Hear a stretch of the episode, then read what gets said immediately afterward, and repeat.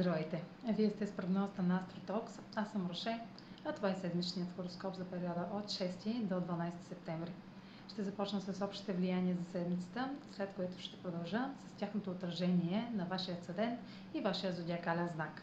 Новолунието в Дева на 6 срещу 7 септември е в хармоничен аспект с планетата на изненадите Уран, който е ретрограден в Телец за едно неочаквано, непланирано ново начало, свързано с нашите финанси, сигурност, чувства и ценности.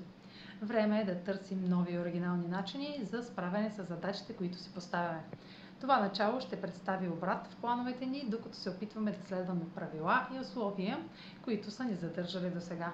Може да видим по нов начин ситуация от миналото, но вече в различни обстоятелства бихме подходили по различен начин. По същото време имаме още два хармонични аспекта – на Марс с Плутон и на Венера с Юпитер. Максимални ползи от нашите действия и успешно развитие в отношенията. На 8 септември се наблюдава болезнена опозиция между Меркурий във Везни и ретрограден Хирон в Овен. Разговорите и съобщенията ще отключат наша уязвимост или ще изпитваме неудобство да се изразим. На 10 септември планетата на любовта навлиза в дълбоките води на Скорпиона.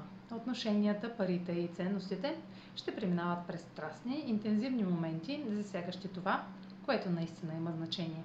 Заровени чувства ще излизат на повърхността и ще шокираме и себе си, и другите. Ще сме изправени пред условие, което ни спира да изразим свободно нуждата от близост. Въпреки това, трудно ще бъдем възпрепятствани, тъй като Венера все повече се отдалечава от лъчите на Слънцето. Ще сме склонни да пренебрегваме стандартните начини за достигане до това, от което се нуждаем. Но преди това, Венера в Скорпион ще спомогне да разкрием най-искрените си копнежи по дискретен начин. А сега чуйте как ще се отразят тези влияния на вашия асцендент и вашия зодиакален знак. Седмична прогноза за асцендент Телец и за зодия Телец.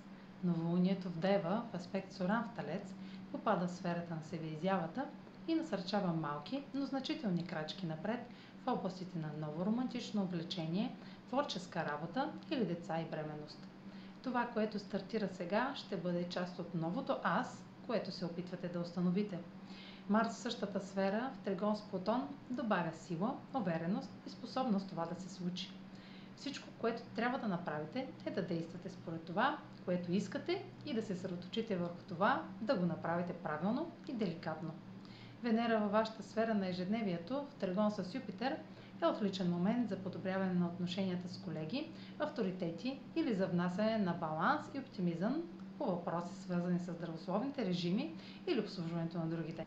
Въпреки това, Меркурий също в сферата на ежедневието, в опозиция на Хирон в Овен, може да представи болезни новини или съобщения, свързани с здраве, работа или задължения към друг.